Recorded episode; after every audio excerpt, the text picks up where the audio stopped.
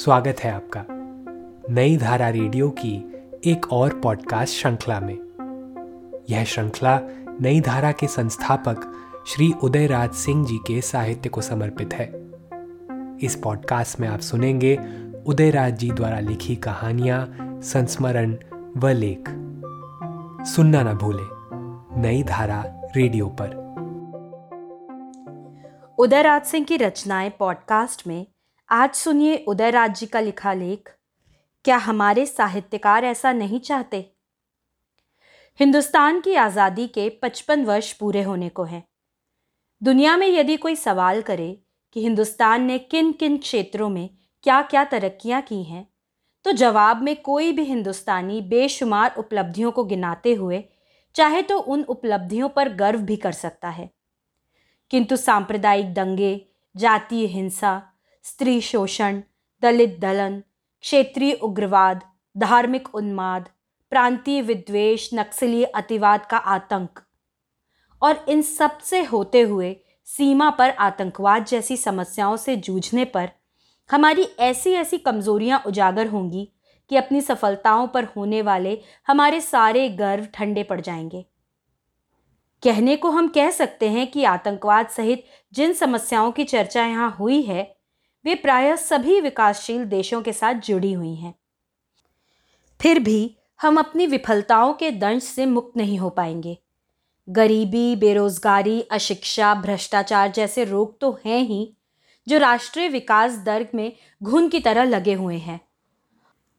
और इन सब बातों को छोड़कर हम केवल भारत पाकिस्तान के ताज़ा सरोकारों को लेकर भी बात करें तो पाएँगे कि हमारे अपने तमाम शिकवा शिकायतों के बीच भी कई ऐसी छोटी छोटी गांठें हैं, जिन्हें समय के साथ न सुलझा पाने के कारण ही एक बड़े नासूर के रूप में वो आज हमें डंक मारकर आहत कर रही हैं। हमेशा से होता आया है कि आदमी सोचता कुछ है और होता कुछ और है। क्या इसके मूल में इंसान की प्रबल इच्छा शक्ति और दूरगामी दृष्टि का अभाव रहा है? राम जाने क्या बात है? पर इतिहास की घटनाओं को देखने से हम जानते हैं कि संक्रमणकालीन घटनाओं में सदैव समय ही बलिष्ठ भूमिका में रहा। जब कायद आज़म जिन्ना साहब ने मुसलमानों के लिए एक तिलिस्मी राज्य पाकिस्तान का अंग्रेज़ों की सहायता से भारतवर्ष की उत्तरी पश्चिमी सीमा पर निर्माण किया तो संसार के मुसलमानों ने समझा कि यह ख्वाब साकार हुआ। मुख्यतः उत्तर प्रदेश के मुसलमानों ने पाकिस्तान का निर्माण किया था। लेकिन लियाकत अली खां की हत्या के बाद उत्तर प्रदेश के मुसलमानों का पाकिस्तान पर से प्रभुत्व समाप्त हो गया। फिर लाहौर के मुसलमानों ने हिम्मत कर पाकिस्तान सरकार में बागडोर संभालने की कोशिश की, मगर वो भी असफल हुए और उत्तर पश्चिमी कोने के पठानों के हाथ में पाकिस्तान की बागडोर चली गई। तब से पठानों के हाथों में ही पाकिस्तान की बागडोर है। पहले तो चुनाव होते थे, गणतंत्र का एक नक्शा बना। लेकिन फिर फौजी तानाशाही के हाथों में वहाँ की बागडोर चली गई। अनेक फौजी तानाशाह हुए। जनरल अयूब से लेकर वर्तमान फौजी राष्ट्रपति जनरल मुशर्रफ तक। जनरल मुशर्रफ चुनाव का नाम तो लेते हैं, लेकिन उसके अमल में लाने की प्रक्रिया देखें तो लोकतंत्र के नाम पर वो मखौल के सिवाय और कुछ नहीं लगेगा। लोकतंत्र के ऐसे दिखावे का नाटक तो सभी तानाशाह करते हैं। 1946-47 में जब पाकिस्तान का निर्माण हुआ, तब कायदे आज़म जिन्ना का वहाँ पूरा प्रभुत्व था। मगर समय के साथ किसकी बनी रही है और किसकी बनी रहेगी? जब पाकिस्तान बना, तब कायदे आज़म ने पाकिस्तानियों से अनेक वायदे किए, उन्हें सब्जबाग दिखाए। मगर पाकिस्तान में भारत के प्रथम उच्चायुक्त एवं नेहरू जी के पास विश्वासी डॉक्टर प्रकाश, जो अब मेरे एक संबंधी हो गए हैं ने एक मुलाकात में मुझे बड़ी सनसनीखेज खबर सुनाई। उन्होंने मुझसे कहा कि एक बार पाकिस्तान के विदेश मंत्रालय ने एक सूचना भेजी कि अनेक देशों के राजदूत फला समय पर हवाई अड्डे पहुँच जाएँ। साथ में किसी को कोई सूचना नहीं थी कि कौन आ रहा है और कहाँ से आ रहा है। फिर नज़र आया कि कुछ देर में एक जर्जर एंबुलेंस किसी मरीज़ को लेकर आ रहा है। एंबुलेंस अचानक में ही बीच से लौट गया। फिर दूसरा एंबुलेंस आया और मरीज़ को लेकर शायद अस्पताल चला गया। बाद में पता चला कि क्वेटा से डॉक्टर जिन्ना, जिन्हें जिह्वा में कैंसर हो गया, वही अपना अंतिम समय बिताने के लिए वहाँ आए हैं। फिर एक दिन वो इस दुनिया से चल बसे। फिर ये भी अफवाह फैली कि बेहोशी की अवस्था में जिन्ना साहब चिल्लाते, पाकिस्तान का सपना साकार नहीं हुआ, बुलाओ नेहरू को, मैं हिंदुस्तान पाकिस्तान को एक मुल्क किए देता हूँ। अब असल बात क्या है राम जाने। पर उन दिनों ऐसी ही अफवाह फैली थी।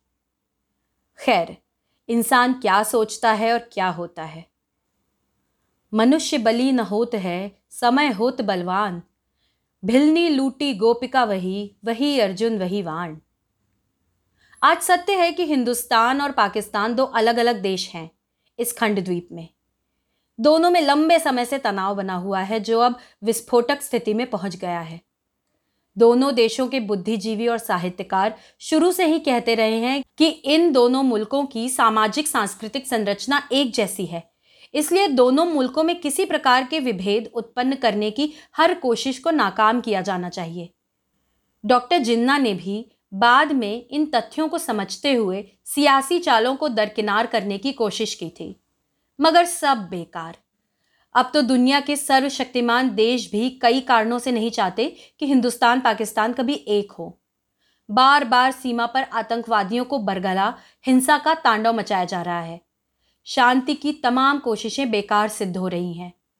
हम फूल लेकर लाहौर जाते हैं तो वो कारगिल में तोप बरसाते हैं। हम उन्हें शांति वार्ता के लिए प्रेम नगर आगरा बुलाते हैं तो वो कश्मीर के आतंकवादियों को स्वतंत्रता सेनानी कहकर उनका महिमा वर्णन करते हैं। बिल्कुल दो भिन्न सिरे पर दोनों देश हैं। अंजाम क्या होगा? राम जाने। पर शांति, प्रेम और सौहार्द दूर दूर तक नहीं दिखता। अन्य पड़ोसी देशों से भी तो हमारे संबंध बहुत प्रेम पूर्ण नहीं रह गए हैं।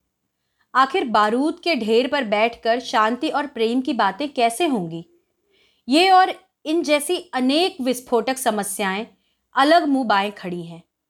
इस स्थिति में हमारे बुद्धिजीवियों एवं साहित्यकारों को सोचना है कि इस दिशा में उनकी क्या भूमिका होगी। आज, जबकि पूरी दुनिया ही एक गाँव में तब्दील होती जा रही है और पूंजी संस्कृति के विस्फोट ने लगभग सभी देशों की स्थानीय संस्कृति को विनष्ट कर उन पर विश्व आर्थिक संस्कृति को आरोपित करना शुरू कर दिया है, हम अपनी स्वाधीनता के 55 वर्ष पूरे कर बड़े ताम झाम के साथ महाशक्ति बनने की होड़ में शामिल हो रहे हैं। अब भविष्य क्या गुल खिलाएगा? राम जाने। मगर हम तो अपने दिल से अब भी चाहते हैं कि भारत महाशक्ति बने ना बने, लेकिन हमारे देश के अंदर और पड़ोसी मुल्कों में परस्पर शांति, प्रेम और सौहार्द का वातावरण बने। देश की अंदरूनी समस्याओं से हमें निजात मिले। हमारे शासक हिंसा की भाषा छोड़ पूज्य गांधी जी के दिखाए रास्ते पर इस देश को लेकर चलें। अब भी दुनिया भारत के बारे में यही राय रखे कि वो सत्य अहिंसा और करुणा की राय पर चलने वाला देश है। क्या हमारे साहित्यकार ऐसा नहीं चाहते? इस पॉडकास्ट को सुनने के लिए आपका धन्यवाद। हम आशा करते हैं कि हमारी यह प्रस्तुति आपको ज़रूर पसंद आई होगी। अन्य पॉडकास्ट्स, वीडियो इंटरव्यूज़ आदि के लिए नई धारा को सभी सोशल मीडिया प्लेटफॉर्म्स पर फॉलो करें। जल्द ही आपसे फिर मुलाकात होगी।